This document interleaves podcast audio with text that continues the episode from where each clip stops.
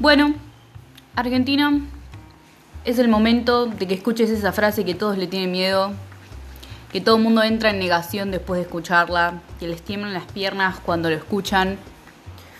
Tenemos que hablar.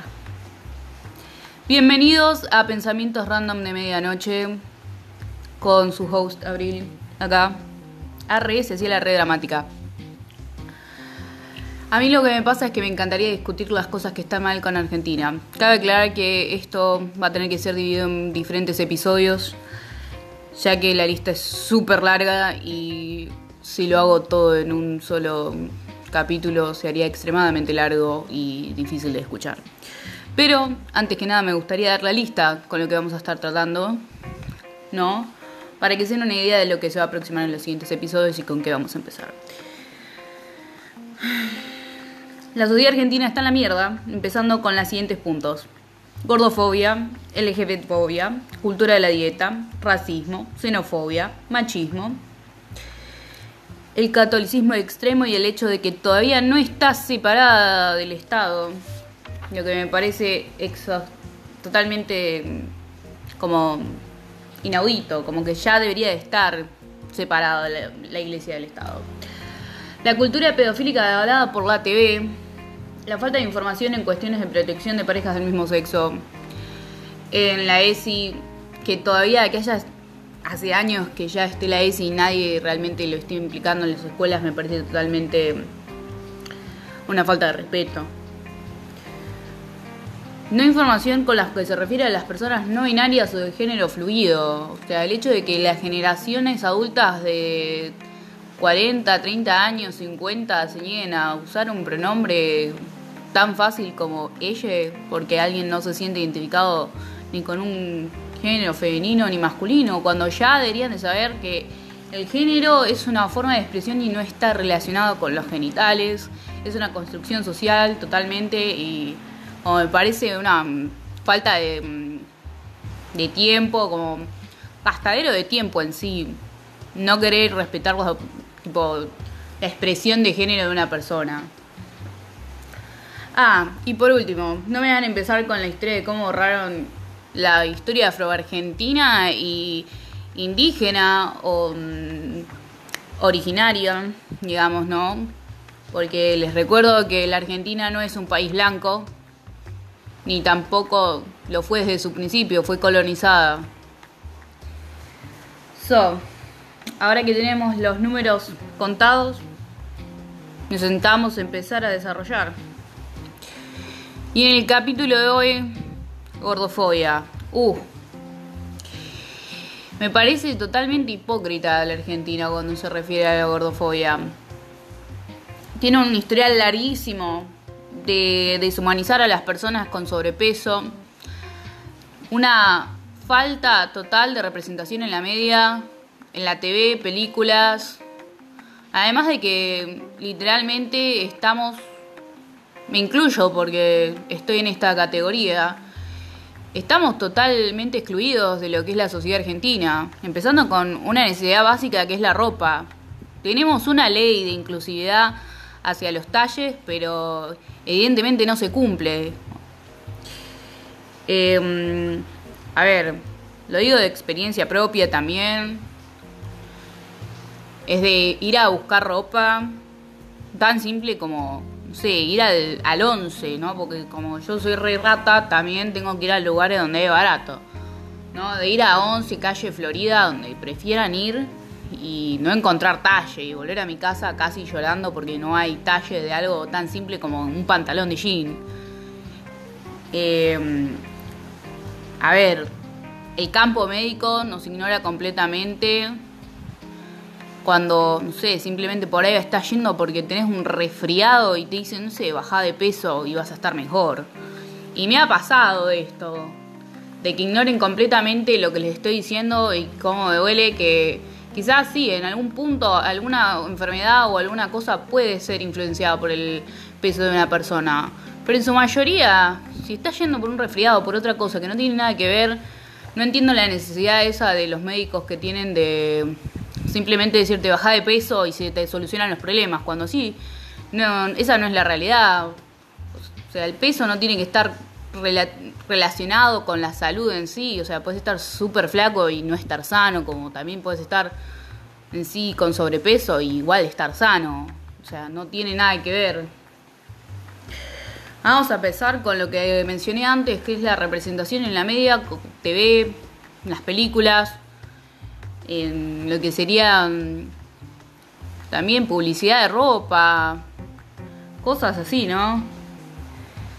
A ver, vamos, ¿cómo decir esto? La Argentina no tiene representación de personas con sobrepeso, en un punto donde el personaje y su, toda su personalidad no sea sobre ser, tener sobrepeso. Eh, lamentablemente, y si hay representación, entre comillas, claramente, ¿no? Porque lo que hemos, lo que he exper experimentado yo como representación desde una temprana edad, no se le puede llamar en sí representación, ¿no? Porque, a ver, me gustaría mencionar, por ejemplo, el personaje de Felicitas en Rebelde Way. Rebelde Way es una serie en sí que recuerdo con un poco de nostalgia, le diría yo. Tenía como unas buenas canciones, en sí un espíritu de rebeldía contra, digamos, la opresión en algún punto. Y parece una serie en sí del dos mil dos. Tenía algunos puntos a favor, ¿no? Como un poco más adelantado, pero igual seguía siendo, como en cuestión de representación, una mierda. Feli era un personaje que tu podría haber tenido tanto potencial para ser desarrollado en la trama. Pero lamentablemente no fue así. Su personalidad entera fue basada en ser gorda y ser el chiste del grupo.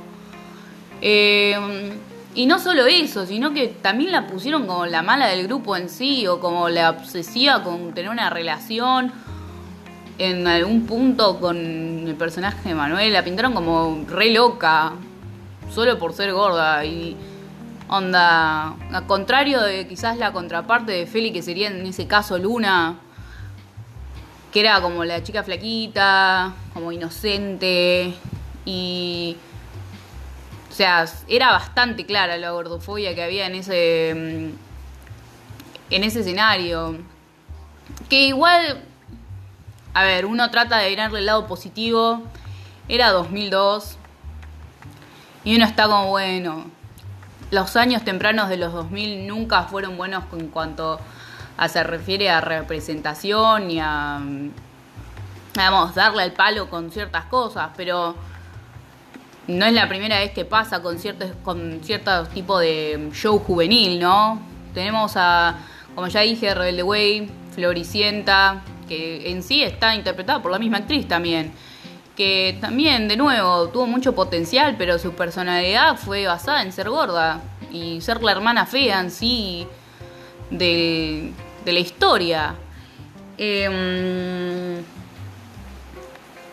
a ver, es esencial que personas con sobrepeso, y no solo personas, ¿no? Como me refiero a adultos, sino a niños también, que tengan representación en la media, porque uno ve... y como que nunca hay ese personaje. Ese personaje de que sí es bueno, está bueno, tiene talento.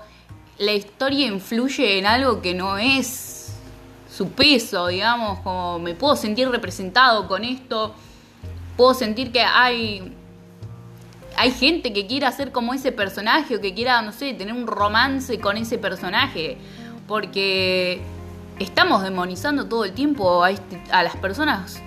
A, con, con sobrepeso, que estén directamente, como no entren en y no encajen en la cajita esta que la sociedad nos pone de cómo debemos ser, de que si debemos ser más flacos, si debemos ser altos, rubios o azules, que si te pones a pensar, la última vez que alguien quiso decir que todos deberíamos ser rubios, ojos azules y altos, no funcionó muy bien para la gente, o...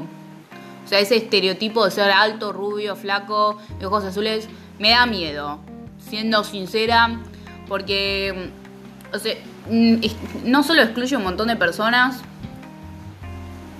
sino que también, eh, o sea, a lo que me refiero es, no, no es real, no es accesible de ninguna manera, porque no solo es como que influye, ah, bueno, si no es lo que llama la gente una buena dieta, ejercitarse, lo que sea, pero tenés que tener genética también para lograr ese estereotipo de persona que debes lograr ser en esta sociedad de mierda. A ver, y siguiendo con la educación y el sistema educativo en la Argentina, cuando se refiere a las personas con sobrepeso, estamos totalmente excluidos. O sea, al sistema educativo se cagan este tipo de personas. Porque, a ver, cuando yo estaba todavía en el secundario y tocaba la clase de biología y tocaban ese tema de que es nutrición, que en sí lo tocaban muy por arriba, pero... además de tocarlo muy por arriba, a mí me hacía sentir como la mierda, porque no es que lo tocaban como en un sentido de que hay que ayudar a estos estudiantes a que entiendan cómo funciona su cuerpo y um, cómo um, deberían de estar tratándolo, aunque estén con sobrepeso, aunque sean muy flacos, aunque estén en un estado como de cuerpo normal, lo que se diría. No, les chupaba un huevo. Seamos todos sinceros, siempre les chupó un huevo y la mirada siempre cae en las personas que tienen, que, que son gordas, que tienen sobrepeso, que terminamos siendo el chiste de la clase. Y a los profesores tampoco es que les interesa pararlo. Por lo menos con la experiencia que tuve yo de algunos profesores, eh, que después, más adelante, cuando ya estaban como mis últimos años de secundario, en el quinto y sexto año, encontré profesores que la verdad... era para aplaudirlos de parados, porque no solo estaban interesados en realmente dar la clase, sino que se interesaban en cómo estaban los alumnos, no solo como, bueno, tráiganme la tarea y les, mi trabajo acá es enseñarles, sino que realmente se preocupaban por la salud mental de sus alumnos. Que mmm, la verdad, o sea, yo todavía, por ejemplo, sigo siguiendo a mi profesora del último año del secundario, porque es una genia la chabona. Pero... no solo la clase de biología cuando se refería a nutrición, sino las clases de educación física. Yo siento que el sistema educativo te hace ver la clase de educación física. Y lo digo de una persona que es como súper hiperactiva, que casi toda su vida hizo ejercicio, cuando se hice baile toda mi vida. Incluye, incluirle ahí también patinaje artístico que hice durante mucho tiempo.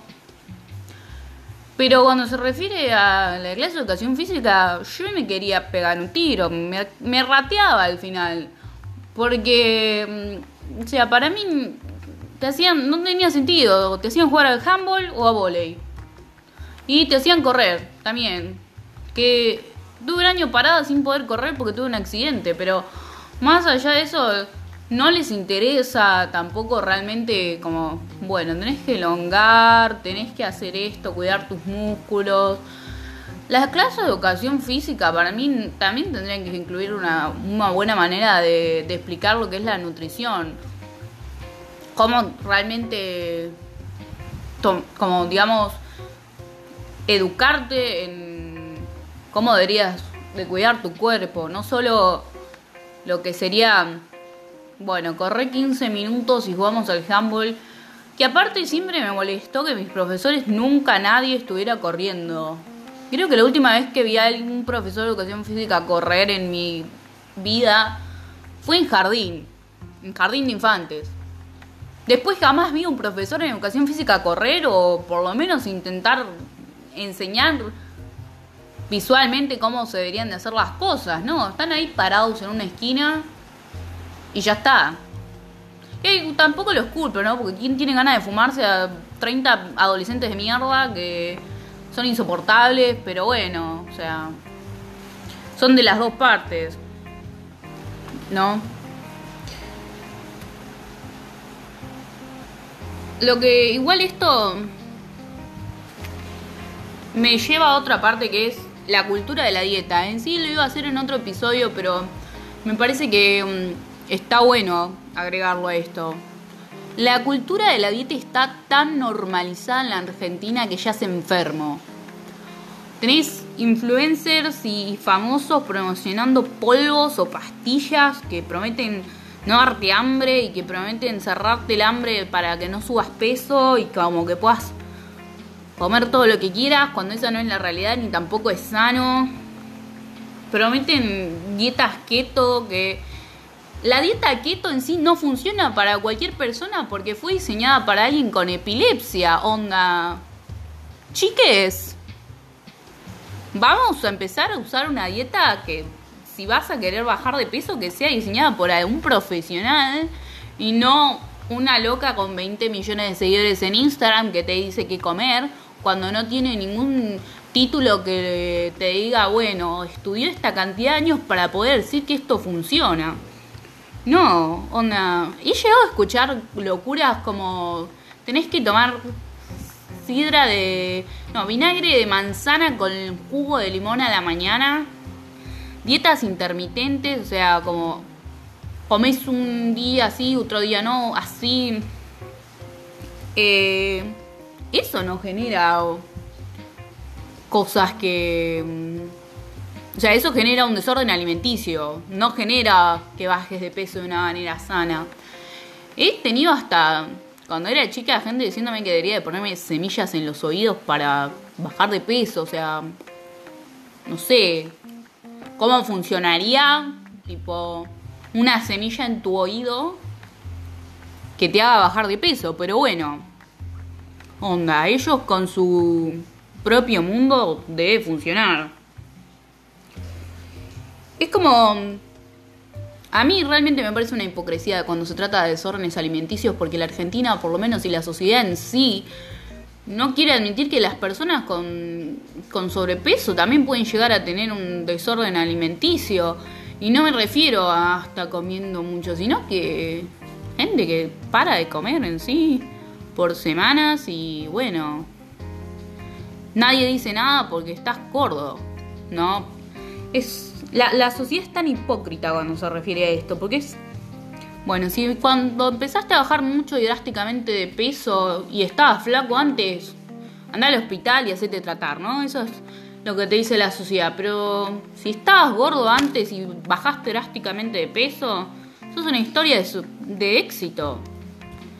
Y ahí está la hipocresía de, bueno, si estoy flaco me tengo que hacer tratar, pero si estoy gordo... Está bien, porque así la sociedad no me molesta más. Y es triste este punto, ¿no? Porque, ¿qué tengo que hacer? ¿No? Como, ¿qué es lo que se tiene que hacer para que pueda encajar en ese estereotipo, en esa eh, caja que la sociedad me propone que debo pesar de esta manera, lucir de esta manera, hablar de esta manera? Y no solo con... Bueno, digamos que... Por lo menos desde mi experiencia y con lo que he vivido, los hombres tienen un pase free con lo que se refiere a sobrepeso. No estoy diciendo que no sufran problemas, ¿no? Cuando se refiere a esto, o que no sufran bullying, pero sí me parece que la tienen más light, ¿no? Es como que en ciertos casos, bueno, es hombre, ¿qué se le va a hacer? Dicen. Pero con las mujeres es diferente, ¿no? Porque nada, vivimos en una sociedad patriarcal donde se espera que vos seas un objeto de consumo. Entonces, si ese objeto de consumo no luce de la manera que puede estar vendible de alguna manera para el ojo masculino, ah, ahí no la tenés tan light como la hace un hombre, ¿eh? Ahí agarrate, Catalina, ¿no? Porque vos tenés que tener el pelo de una manera, tenés que... De, digamos que en sí pesar de esta manera, tenés que vestirte de esta manera para poder ser atraíble para el marketing masculino, ¿no? Entonces, ¿cuál es el punto, no? Porque si un hombre la tiene tan light, pero una mujer la tiene tan difícil para um, cierta cosa, es como... Ahí hay que replantearse cómo pasamos la sociedad y cómo pensamos en sociedad, ¿no? Es como... Ah, hay que ser un poco más equitativos. Y obviamente no me refiero que si alguien la pasa mal con haciéndole bullying, que el otro debería de sufrir bullying de la misma manera. Me refiero que necesitamos desconstruirnos como sociedad en cómo pensamos en los estereotipos. Necesitamos representación en la T V, en las películas, en la industria de la moda. porque actualmente, bueno, sí, hay un par de cambios mundiales en cuanto a modelos plus size o modelos plus como o de talla grande, sí, pero los encontramos en países como Estados Unidos, quizás Inglaterra, Australia, España. Ahora, un país tercermundista de Latinoamérica, jamás he visto una modelo plus size. Quizás Marta Arres, pero jamás vi una modelo plus size en mi infancia, ni adolescencia, y tampoco ahora que estoy en mis veinte. O sea, tengo veinte años y todavía no he visto ninguna modelo plus size en, en la Argentina. Digamos, en lo que es la industria grande. Por ahí en un negocio chiquito, sí. Pero me refiero a, no sé, modelos de nombre grande. Onda Nicole Neumann, que vos automáticamente los reconocés por ese nombre. No, no he visto. No he visto en la industria de las pasarelas. No. O sea, ahí es como, bueno, ¿cuándo es tiempo, no? Porque la idea es como que tengamos un ambiente más abierto hacia las personas de distintas tallas, de distintos colores, de, de piel. O sea, necesitamos mucho más representación. Y lo que me parece que es medio estúpido que las, que, que las compañías todavía no, no, se, no se pongan tan abiertamente a esto. Porque si te pones a pensar es más comerciable, ¿no? Tenés más representación, más, digamos, más cosas para vender, lo que sea que tengas, pantalones, remeras, bikinis, lo que corno quieras vender, vestidos. Cuanto más representación tenés, más venta tenés, porque va a haber más personas que se sientan identificadas con esa marca o que estén contentos de ver a alguien en ese talle, y vas a poder vender más. O sea, les va a convenir más económicamente hablando que tengan más representación, ¿no? Lo mismo con la media, con las, las digamos, con los programas de, de televisión, ¿no? Si yo veo a alguien que me veo representado con la forma de cuerpo, que no es su personalidad entera, no está basado en nada, bueno, estoy gorda y soy el chiste del grupo, obviamente lo voy a querer ver. Yo a este punto, a mis veinte años, no miro televisión argentina.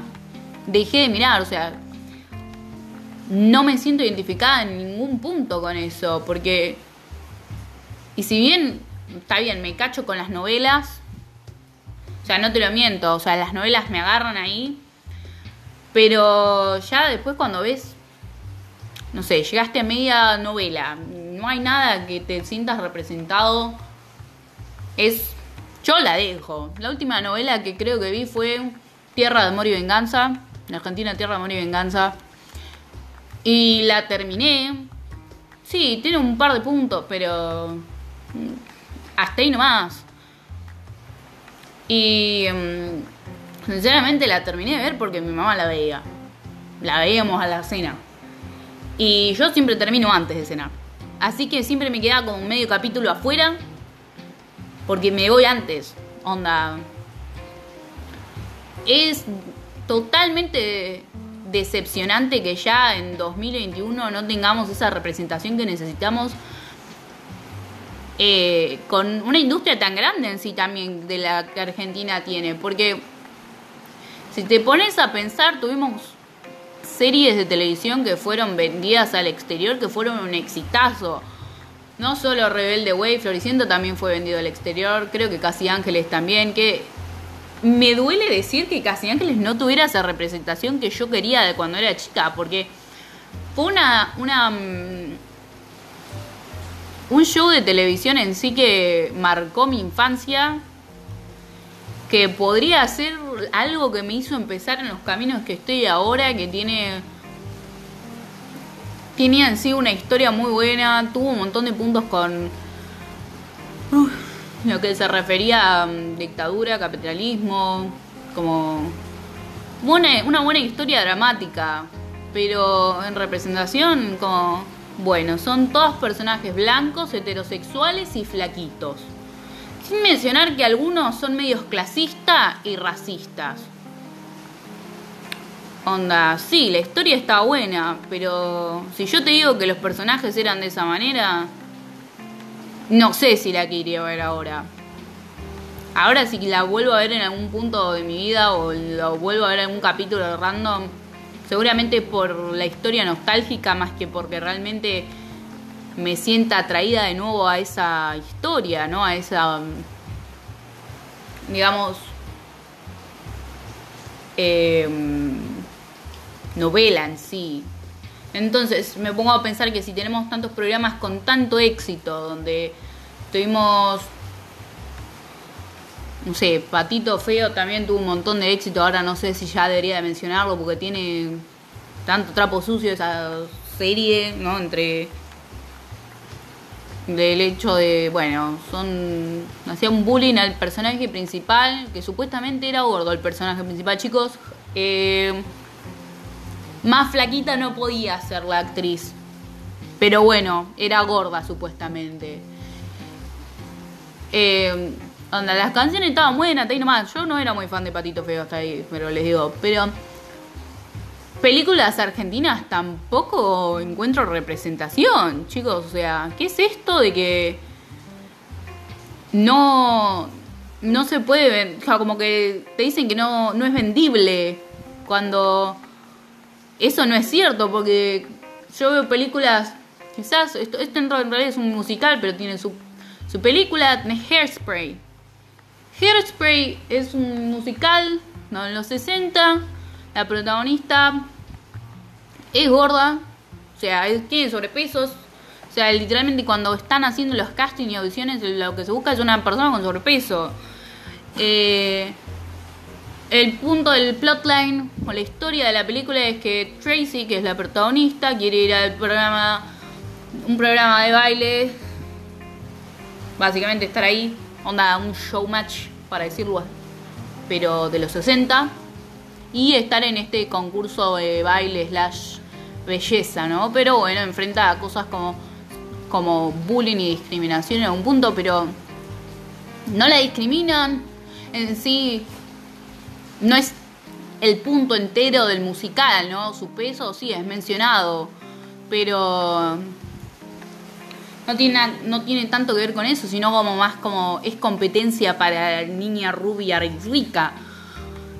La quieren sacar del, de la historia, sorry por los spoilers, ¿no? Pero la quieren sacar del programa porque es competencia, porque tiene talento.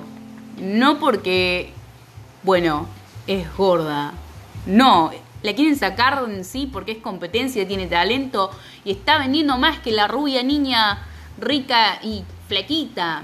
Además de que en sí la protagonista, bueno, o sea, hay un poco de Salvador Blanco, digamos, ese complex, ese, digamos, problema que hay en un montón de las películas de El Salvador, el héroe blanco que está ahí para proteger a las personas negras en sí, tiene, per- pero es un musical bastante viejo, así que no, no puedo esperar mucho. Pero um, Tracy no solo está ahí porque quiere cambiar con los estereotipos, sino también porque quiere hacer que ya no haya más segregación racial en sí en el programa. Quiere que sus amigos negros puedan estar ahí bailando igual que ella y que tengan el mismo tiempo de cámara. Y eso es como una historia que en sí tiene sus problemas y tiene sus detalles. A mí me encanta verlo todo el tiempo porque tiene una buena trama, tiene buenos protagonistas, tiene buena representación. Y no solo eso, Tracy tiene un chabón que está recontrapartible, que se le, que está recontra enamorado de ella y le chupa un huevo que ella sea gorda, ¿no? Como que no es como, ay, bueno, me da un poquitín de lástima, ¿no? El chabón no se fija en eso. Y en la película, que si no recuerdo mal, es el dos mil ocho, el chabón ese que está recontra bueno está protagonizado por Zac Efron. ¿Entienden que ese es el tipo de representación que necesitamos en la media? Necesitamos que las historias no, concu- no estén todo el tiempo dando vueltas alrededor de la chica que todo el mundo le tiene pena, que es porque es gorda, o el chabón también, ¿no? O el, o el personaje no binario, porque no todo el mundo está, digamos, de acuerdo con los dos géneros, porque, o sea, hay más de un género. De, de, hay, digo, hay más de dos géneros, ya, para que se vayan enterando. Es... Es más que eso, ¿entienden? Es como Tenemos que evolucionar como sociedad y darnos cuenta que si vamos a hacer un personaje así, no tiene que revolver a hacer el chiste del grupo de amigos o, bueno, este tropa que encuentro mucho en la televisión de si hay un personaje gordo que sea la protagonista, flaquita, blanca y rubia, obviamente, porque jamás en la Argentina se ha puesto un personaje negro como protagonista, ¿no? Un personaje de color. Y la chica gorda, que apenas tiene eh, como, ¿cómo se diría? Apenas tiene líneas, re, apenas como que tiene algo que decir en ese momento, y el desarrollo de personaje, te lo digo, o sea, se ahorraron completamente el desarrollo de personaje porque ahí no vas a encontrar nada. La chica va teniendo la misma personalidad, va a sentir como que necesita validación masculina todo el tiempo, porque eso es lo que es el personaje, y eso lamentablemente es lo que nos llevan a creer a nosotros también como, como personas, viendo personajes como estos. O sea, que necesitas validación masculina, necesitas validación del, de tu entorno, que tenés que vestirte de esta manera porque, uh, lamentablemente tenés un cuerpo y no encaja en, la, en lo que la sociedad te dice, vas a tener que vestirte con ropa holgada, no vas a poder usar ropa ajustada tampoco porque eso queda mal según la sociedad, obviamente. Y terminás como odiándote a vos mismo solamente porque no tenés representación. Las personas no solamente no entienden que el usar la, la palabra gordo, que es un adjetivo, un descriptivo, no es un insulto. Tienen que dejar de, de criminalizar la palabra gordo y usarla como insulto. Onda, es como, imagínate si yo voy con alguien y le digo petizo. Chicos, es un adjetivo y es un descriptivo, ya está. Eh, no es un insulto, pero bueno. Si acá, como es Argentina, te van a tratar de gordo de mierda, de ballena, o sea, cualquier cosa para denigrarte y hacerte sentir mal con vos mismo solamente porque no entras en un estereotipo. Y es por eso que quería en sí empezar estos episodios, para que por lo menos darnos cuenta de, o por dar mi opinión en lo que está mal en la sociedad argentina, que en sí también un montón de estas cosas, y también de estas cosas que están mal, yo también las practiqué en algún momento de mi adolescencia, que es como que yo miro para atrás, miro a mi yo de dieciséis años y me dan ganas de cagarlo a trompadas, onda, chabona, porque andas diciendo tantas pelotudeces, ¿no? Como realmente me dan ganas de cagar a trompadas, pero a medida de tiempo te vas informando, vas, estudia- vas estudiando, vas conociendo personas que te hacen desconstruirte de este estereotipo, de este, digamos, ente de la sociedad argentina que como que tiene un problema con todo. Y eso es lo que está bueno, desconstruirse de alguna manera para que entiendan las personas que hay que cambiar esta sociedad. Y si no, o sea, si nos quedamos acá en, en nuestras casas mirando tele, sin hacer nada y sin activismo, la sociedad argentina no va a cambiar. No va a cambiar, se va a quedar estancada como se va quedando estancada hace años y años, que desde los setenta yo te diría que esta Argentina no cambia. Y tenemos que seguir evolucionando como sociedad y construirnos y darnos cuenta de que un montón de las mierdas que hacemos y cosas que decimos están tan mal. Es como que yo tengo una conversación diaria con una persona, cualquier persona random, te podría decir el, no sé, el cajero del supermercado mientras me está cobrando las cosas que compré, y por lo menos cinco de las cosas que escuché son clasistas, racistas, xenofóbicas y homofóbicas en algún punto.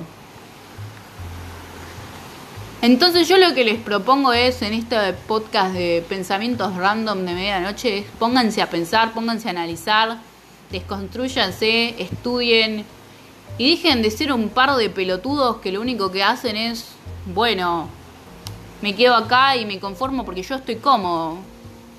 Hay que estar incómodos para poder evolucionar.